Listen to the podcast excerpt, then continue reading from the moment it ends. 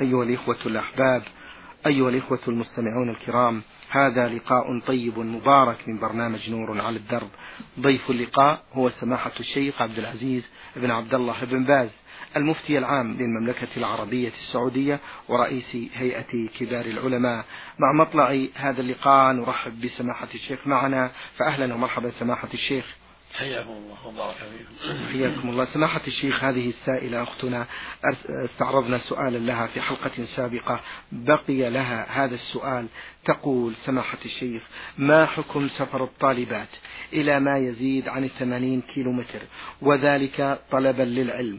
مع العلم بأن ذلك يكون في باص به حوالي ما يقارب من خمسين طالبة وذلك لا يتطلب المبيت وإنما العودة في نفس اليوم وكذلك بالنسبة للمدرسات. جزاكم الله خيرا. بسم الله الرحمن الرحيم. الحمد لله وصلى الله وسلم على رسول الله. وعلى آله وأصحابه ومن اهتدى بهداه. أما بعد فالحكم بهذا أنه لا يجوز سفر النساء بغير محرم. لا طالبات ولا مدرسات. هذا هو المعروف في الأحاديث الصحيحة. يقول النبي صلى الله عليه وسلم لا تسافر امرأة إلا مع ذي محرم. الواجب على الطالبات يكون طلبهن في البلد وهكذا المدرسات في البلد. أما السفر بدون محرم فلا يجوز. بعض أهل العلم رخص في ذلك إذا كان الطريق آمنا وليس في خطر عند الحاجة. ولكن ظاهر الحديث ظاهر الأحاديث الصحيحة تمنع ذلك لأنه صلى الله عليه وسلم قال لا تسافر امرأة إلا مع ذي محرم ولم يستثني عليه الصلاة والسلام. فالواجب على أهل الإسلام أن يعتنوا بهذا الأمر وأن يحكموا سنة الرسول صلى الله عليه وسلم في ذلك وأن يحرص القائمون على التعليم على حل هذه المشكلة بالطرق الشرعية. هذا هو الواجب حتى لا يقع المسلمون في مخالفة الرسول صلى الله عليه وسلم. نعم. أحسن الله إليكم سماحة الشيخ. السائل من الأفلاج بعث بهذا السؤال فا ميم حا يقول سماحة الشيخ ما حكم التسبيح والتهليل في السبحة؟ وهل هو جائز؟ علما بأنني أسبح آه، في ذلك بهذه السبحة معي منذ زمن طويل. لا حرج في التسبيح بالسبحة لا حرج في ذلك أو بالنوى أو بشيء من الحصى. أو بحد القهوة أو ما أشبه لا حرج في ذلك. أو بالعقد عقد العقد لا بأس لكن الأفضل بالأصابع.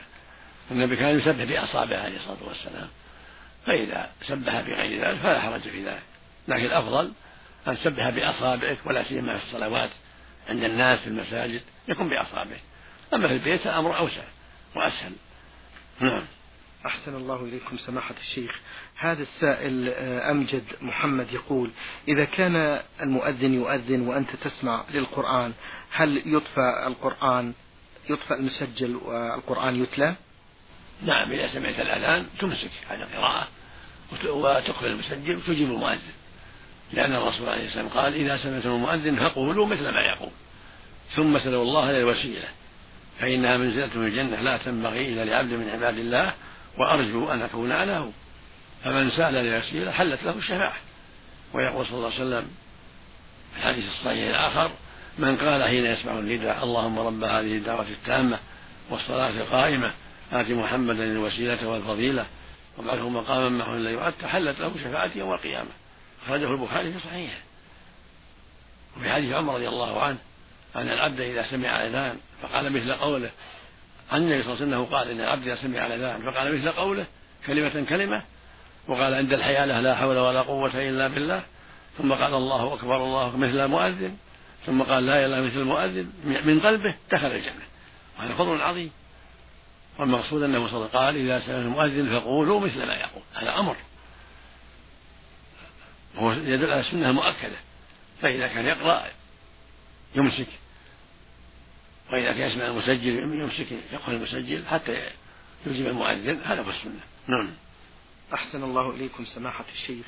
هذه السائلة ألف ميم سين تقول في هذا السؤال ما هو حكم الكلام آه كلام الشخص داخل الحمام في بيت الخلاء؟ إذا دعت الحاجة إليه لا بأس. وإن لم تدع الحاجة تركه أولى. وإذا دعت الحاجة ينبه أحد أو يقول افعلوا كذا للحاجة فلا بأس. نعم.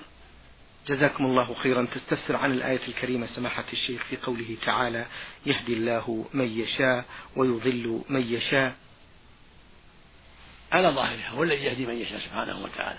الهداية بيده جل وعلا. يهدي من يشاء ويضل من يشاء. ليس بيد العبد. العبد ليس بيده إلا دعاء الله والضراعة إليه والعمل بطاعته والجد في الطاعة والله الموفق. يهدي من يشاء ويضل من يشاء. له الحكمة البالغة سبحانه وتعالى. ولكن العبد يسأل ربه الهداية كما قال جل وعلا في سورة الفاتحة اهدنا الصراط المستقيم والله يقول جل وعلا كلكم ضال إلا من هديتم فاستهدوني أهدكم هكذا جاء في الحديث الصحيح القدسي. فالمؤمن والعبد يسأل ربه الهداية والتوفيق والصلاح ويحرص على أسباب الخير ويصحب الأخيار هكذا. ويسأل ربه الهداية. ربنا هو الذي يهدي من يشاء. نعم. أحسن الله إليكم. سماحة الشيخ في آخر أسئلتها تقول السائلة البعض من الناس يقولون بأن المرأة طول فترة النفاس وهي أربعين يوم بعد الولادة إذا ماتت فهي حورية أي في الجنة. فهل هذا صحيح؟ هذا ما حصل لكن يرجى لها الخير. جاء في بعض الرواية بعض الأحاديث ما يدل على أنها إذا ماتت بسبب الولادة أنها شهيدة. يرجى لها خير أما كونها حورية ما, ما له أصل. لكن يرجى لها خير إذا مات بسبب الولادة يرجى أن تكون من الشهداء. يرجى لها خير كصاحب الهدم والغرق. نعم. السائل فضيلة الشيخ هذا يس أمجد يقول آه، يستفسر عن معنى حديث قال رسول الله صلى الله عليه وسلم للصحابة ما الذي تخوضون فيه؟ فأخبروه عن أولئك الناس فقال هم أولئك الذين لا يرقون ولا يتطيرون وعلى ربهم يتوكلون. هذا جاء في حديث السبعين النبي صلى الله عليه وسلم أخبر أمة أخبر أصحابه أنه عرضت عليه أمته وكان في كان فيهم سبعون ألفا يدخلون الجنة بغير حساب ولا عذاب. فخاض الناس في أولئك. من هم؟ لما حدث بهذا الحديث وقام عليه الصلاة والسلام خاضوا. فقال بعضهم فلعلهم الذين ولدوا في الإسلام. وقال بعضهم فلعلهم الذين صحبوا الرسول صلى الله عليه وسلم يعني من الصغر ولم يكفروا وخاضوا في غير هذا. ثم خرج عليهم صلى الله عليه وسلم فقال ما كنتم سألهم عما يخوضون فيه فأخبروه فقال هم الذين لا يسترقون ولا يتطيرون ولا يكتبون وعلى ربهم يتوكلون. هذه من صفاتهم. مع تقواهم لله وإيمانهم بالله واستقامتهم على دينه هم مع هذا لا يسترقون. يعني لا يسأل الناس أن يرقوهم ولا يتطيرون. الطيرة التشاؤم بالمرئيات والمسموعات. هذه الطيرة ما أفضاك أو ردك بسبب التشاؤم. ولا يكتبون يعني إذا مرضوا ما يكتبون وعلى ربهم يتوكلون. هذه من صفاتهم العظيمة. ولكن يجوز الكي الرسول رخص في الكي. ويجوز الاسترقاء. رخص في الاسترقاء أيضا لعائشة وأم أولاد جعفر لا حرج في الاسترقاء. كون يطلب من يرقيه لا حرج. لكن تركه أفضل. إذا تيسر دواء آخر غير الاسترقاء أفضل. وهكذا الكي لا بأس به عند الحاجة إليه. لقوله صلى الله عليه وسلم الشفاء في ثلاث كية نار أو شرطة محجم أو شربة عسل وما أحب أن أكتوي أما الطيرة فلا تجوز أبدا محرمة لأنها تشاؤم لا يجوز. أما رواية لا يرقون فهي رواية ضعيفة. رواه مسلم ولكنها ضعيفة غلط من بعض الرواة. لا يرقون. فإن رؤية الإنسان لأخيه مطلوبة كن كترقي أخيك. هذا مشروع. النبي عليه الصلاة والسلام قال لا بأس بالرقى ما لم تكن شركا. وقد رقى النبي بعض أصحابه ورقي صلى الله عليه وسلم رقعته عائشة عليه الصلاة رضي الله عنها لما مرض والصحابة رقى بعضهم بعضا لا بأس بالرقية. أما الاسترقاء يقرأ عليه فلان هذا تكفى أفضل إلا عند الحاجة. إذا عند الحاجة إذا احتاج للاسترقاء لا حرج لقوله لعائشة استرقي ولقوله يوم أولاد جعفر استرقي فلا حرج في ذلك. إنما استرقى تركه أفضل لأنه سؤال للناس بحاجة وتركه أفضل. فإن دعت الحاجة إليه كالكي إذا دعت الحاجة إليه لا بأس. لا بأس يقول يا فلان اقرأ علي جزاك الله خير أو يذهب للراقي يقع عليه لا بأس. أو يكوي عند الحاجة إذا رأى ظن أن الكي مفيد في هذا الشيء فلا بأس. نعم. أحسن الله إليكم. سمحت الشيخ استفسر الكثير الحقيقة من الناس عن كيفية الرقية الشرعية.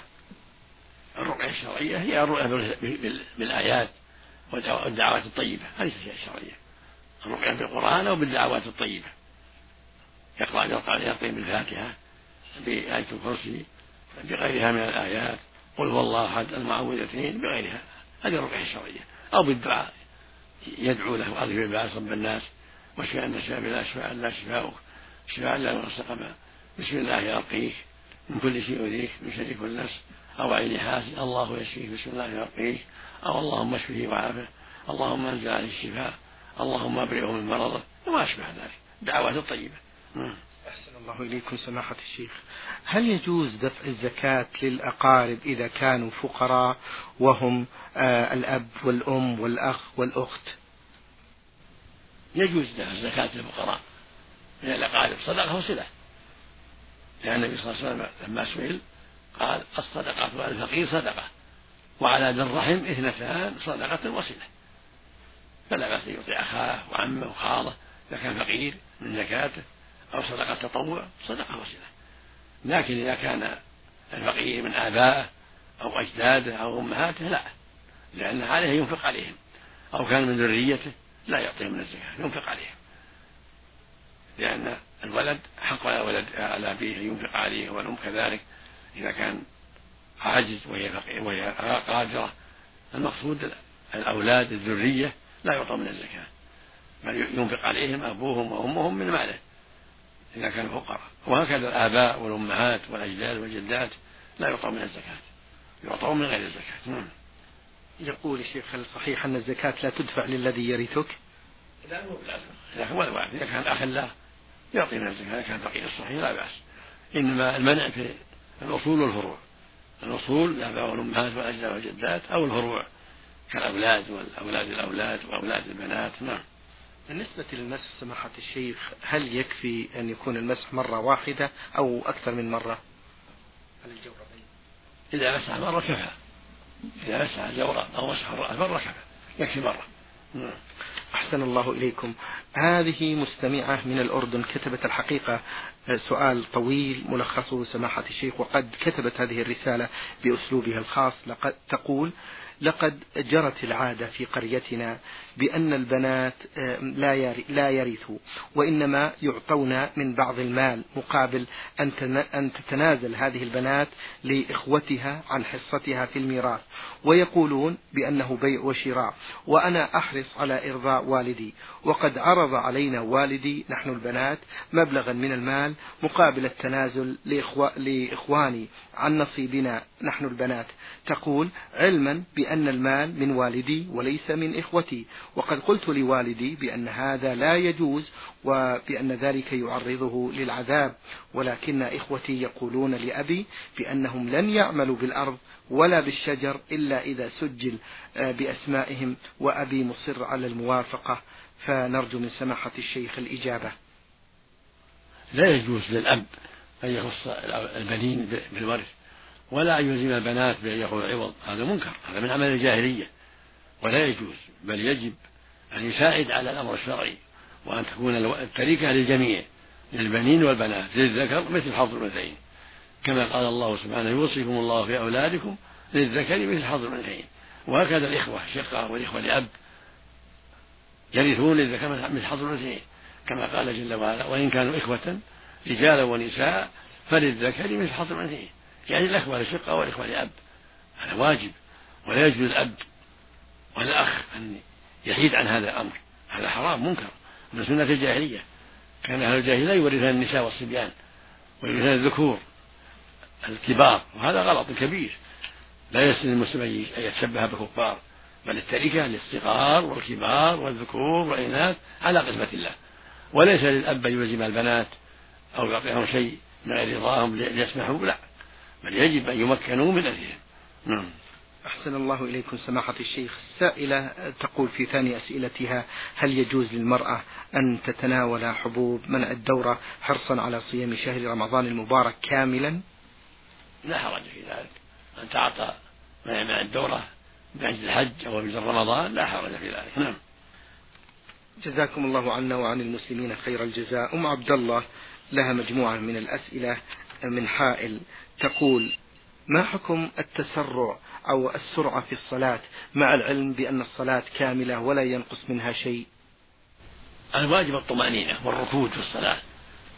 لقوله صلى الله عليه وسلم للمسيء في صلاته إذا قمت إلى الصلاة فأسبغ الوضوء ثم اقرأ ما تيسر من القرآن وفي اللفظ الآخر ثم اقرأ بأم القرآن وبما شاء الله ثم اركع حتى تطمئن راكعا ثم ارفع حتى تعتدل قائما ثم اسجد حتى تطمئن ساجدا ثم ارفع حتى تطمئن جالسا.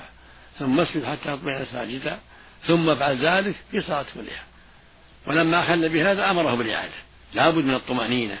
فإذا كانت المصلية مطمئنة والرجل مطمئن فلا بأس. إذا اطمأن في الركوع والاعتدال بعد الركوع والسجود وبين السجدتين ولكن ما طول ولا هو مطمئن لا بأس. لكن كونه يطمئن طمأنينة واضحة جيدة في سجوده وركوعه وبين السجدتين وبعد الركوع بعد الرفع يكون طمأنينة ظاهرة واعتدال ظاهر وافي يكون أكمل وأكمل. يعني لا لا يتساهل في هذا لأن بعض الناس قد يعتبر فعله نقضا للصلاة. فإذا اطمأن طمأنينة تجعله غير ناقر للصلاة طمأنينة واضحة فلا بأس. أحسن الله إليكم سماحة الشيخ. إذا غضبت الزوجة على زوجها فما الواجب أن تفعله في ذلك؟ الواجب عليها عدم العصيان لزوجها وعدم المخالفة لأوامره الشرعية والمباحة.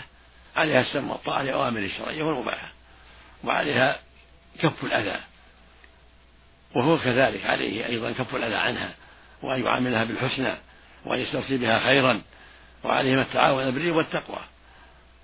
فإذا وجد من يغضبها فلا حرج عليه. إذا سبها وغضبت لا حرج لكن عليها أن تجاهد نفسها وعليها أن تنصحه عن السب والشتم تقول لها اتق الله هذا لا يجوز لك بالكلام الطيب. ولا شك أن الأذى منه يوجب غضبه يسبب الغضب. لكن عليها أن تجتهد وأن تتحمل وأن تحرص على السمع والطاعة في المعروف وأن تنصحه عما يقع منه من الغضب والشتم أو الضرب حتى تزول المشكلة بينهما مهما أمكن. فإن لم يفعل ذلك فلها الخروج إلى بيت أهلها والرفع إلى المحكمة. أحسن الله إليكم سماحة الشيخ. آه ما حكم إخراج المفاتيح والأشياء الخفيفة أو غير ذلك من الجيب أثناء الصلاة؟ هذا من العبث ينبغي ترك ذلك مشروع ترك ذلك. إلا لحاجة كان يطلب منه مفتاح فيخرجه يعطيه الطالب من أهل بيته أو ما أشبه ذلك داد الحاجة إلى ذلك. إذا كان شيئا قليلا لا بأس. أما عبث يكره العبث لكن إذا مثلا كان يصلي وطلبوا من مفتاح فأدخل يده وأخرج المفتاح لهم أو شيء في جيبه ورمى عليهم لا يضره ذلك. كما كان من يفتح الباب لعائشة صلى الله عليه وسلم وكما تقدم في صلاة الكسوف لما رأى جنة ولما عرض عليه جنة ثم تأخر لما عرض عليه النار وكما صلى على المنبر ثم نزل وسجد في أصل المنبر. الأشياء الخفيفة لا بأس بها. أحسن الله إليكم سماحة الشيخ. ما حكم تغيير مكان السجود أثناء الصلاة؟ إذا أن تحول بعد الفريضة عن يمينه وشماله لا حرج في ذلك. لكن ما في ما عليه دليل واضح. لكن لا حرج في ذلك. وإن صلى في مكانه فلا بأس. السائلة أم نايف من حائل بعثت في هذا السؤال كتبته بأسلوبها الخاص. تذكر بأنها امرأة. توفي زوجها. تقول ولها خمسة من الأولاد ثلاثة لم يبلغوا والكبير يبلغ من العمر 25 سنة ولم يتوظفوا والثاني يبلغ من العمر الثامنة عشرة. تقول ترك لهم آه، والدهم مبلغ من المال وقامت هذه الزوجة بإعطاء المال لأخ لها كبير يبيع لهم ويشتري لهم بهذا المبلغ. تقول علما بأنني أعطيته لهذا الخال خوفا أن يضيع لأنهم جهلاء وخوفا عليهم. فهل علي إثم في ذلك؟ عليك لك أجر لأن هذا عمل صالح. إذا أعطيته خالهم وهو رجل ثقة يتسبب ويتجر فيه حتى ينمو هذا عمل مشكور وأنت مأجورة لأن بقاء عندك من غير من غير تصرف قد يعرضه للنفاذ لكن متى صار في يد خالهم أو غيره من الثقات يعمل فيه يتجر فيه هذا عمل طيب. وأجور أنت على هذا. في ثاني أسئلة هذه السائلة أم نايف من حائل تقول لها ولد في الثامنة عشرة من العمر تأمره بالصلاة ولا يعمل بها. لها ولد في الثامنة عشرة من العمر تقول آمره بالصلاة ولا يعمل بها ولا يرد علي وعجزت عن ذلك كثيرا ومرارا ثم تركته. فهل علي إثم في ذلك؟ الواجب عليك أمره بالصلاة وتحريضه ونصيحته. وإذا كان أبوه موجود فالواجب على أبيه كذلك أن يقوم عليه حتى ولو بالضرب حتى يستقيم حتى يصلي. يقول النبي صلى الله عليه وسلم مروا أولادكم بالصلاة سبع واضربوهم على العشر. فإذا كان بالعشر يضرب فالذي قد بلغ أولى وأولى بالضرب. بل يستحق أن يقتل يستتاب فإن تاب وإلا قتل. الأمر عظيم. فإذا عجزت يرفع بأمره إلى الهيئة أو إلى المحكمة حتى أو إلى الإمارة حتى يؤدبوه. المقصود أن هذا الأمر عظيم لا يجوز السكوت عنه. إن كان أبوه موجود أو الأخ الكبير أكبر منه يساعدك في ذلك وإلا أرفع أمره ولا قولي له ابعد عني. البيت يتعذر لا تجلس عندي بكلية. ترفع الأمر للهيئة أو الإمارة أو المحكمة حتى يؤدب وحتى يعامل بما يستحق لكونه قد بلغ الحلم. جزاكم الله عنا وعن المسلمين خير الجزاء. سماحة الشيخ من حوطة بني تميم السائل الذي رمز لاسمه بفاء شين كاف يذكر بأنه شاب يبلغ من العمر الخامسة عشرة ويرغب في طلب العلم الشرعي. فما هي نصيحتكم سماحة الشيخ لمثل هذا؟ وما هي الأمور التي لا بد أن يعملها ويتمثل بها؟ يقول علما بأن مدينتنا قليلة من الدعاة وطلبة العلم. جزاكم الله خيرا. نوصي بطلب العلم في المدارس التي فتحت الحكومة المتوسطة والثانوي أو المعاهد العلمية حتى يجتهد حتى يلحق بها. وإذا كان عندهم حلقات علم لأهل العلم من القضاة وغيرهم يحضر حلقات العلم إذا تيسر في الليل أو في النهار يجمع بين هذا وهذا.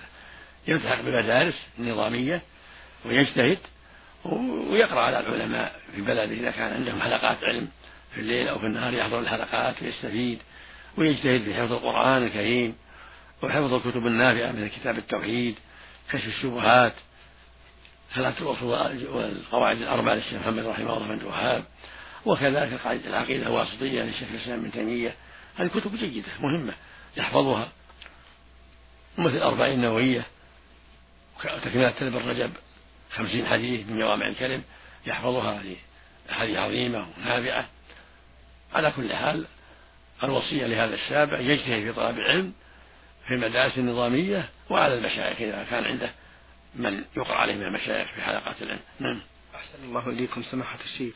في ثاني أسئلة هذا السائل يقول في حارتنا ثلاثة مساجد قريبة من بعضها البعض يبعد الواحد منها عن الآخر تقريبا 150 متر علما بأن الحارة يكفيها مسجد واحد لجمع المصلين فما نصيحتكم وما الواجب علينا في ذلك؟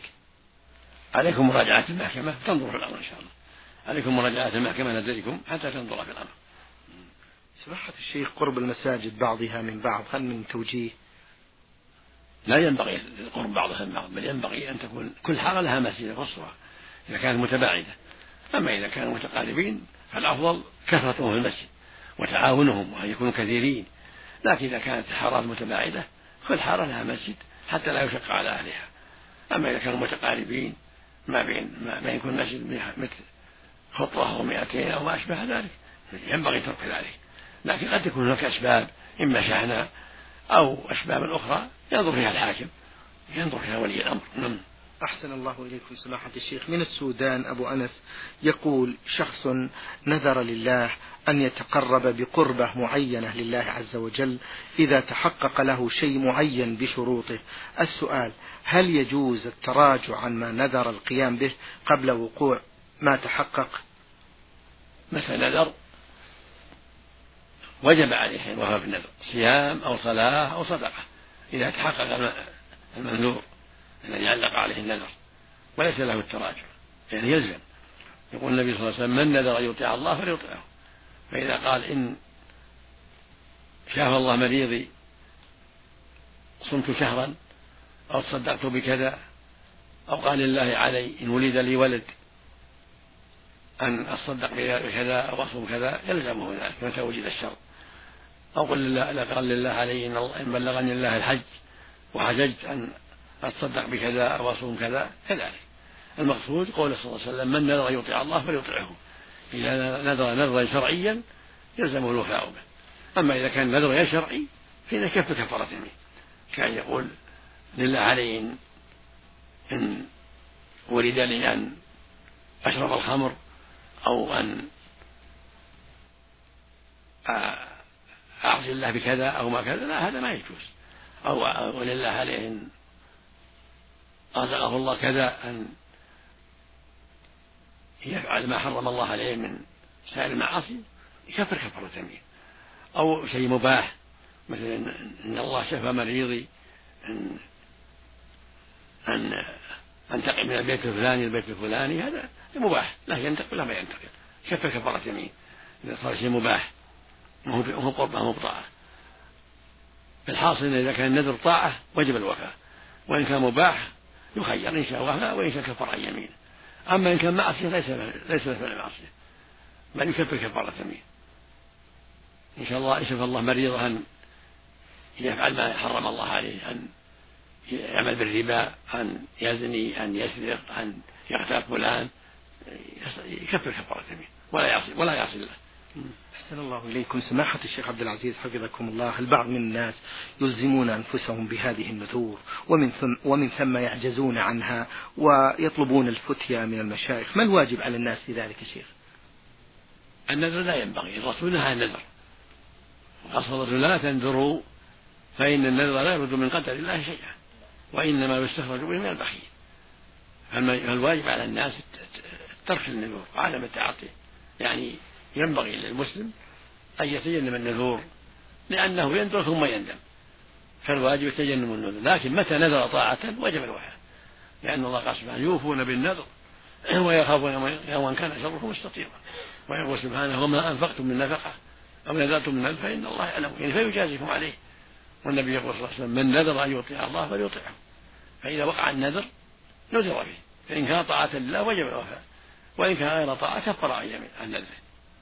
لكن لا ينبغي له النذر أول يعني يعلم أن لا ينذر أبدا. لكن متى نذر طاعة؟ كان يقول مثل ما تقدم إن الله, الله شفى مريضي صمت شهرا صمت عشرة أيام صدقت بألف ريال وما أشبه ذلك يلزمه الوفاء. لكن أول يقال لا تنذر. لكن متى نذر طاعة؟ لزمه لزمه الوفاء نعم. شكر الله لكم سماحة الشيخ وبارك الله فيكم وفي علمكم ونفع بكم الإسلام والمسلمين. أيها الإخوة الأحباب أيها الإخوة المستمعون الكرام أجاب عن أسئلتكم سماحة الشيخ عبد العزيز بن عبد الله بن باز المفتي العام للمملكة العربية السعودية ورئيس هيئة كبار العلماء. شكر الله لسماحته على ما بين لنا في هذا اللقاء الطيب المبارك. شكرا لكم أنتم. في الختام تقبلوا تحيات زميلي مهندس الصوت فهد العثمان والسلام عليكم ورحمة الله وبركاته.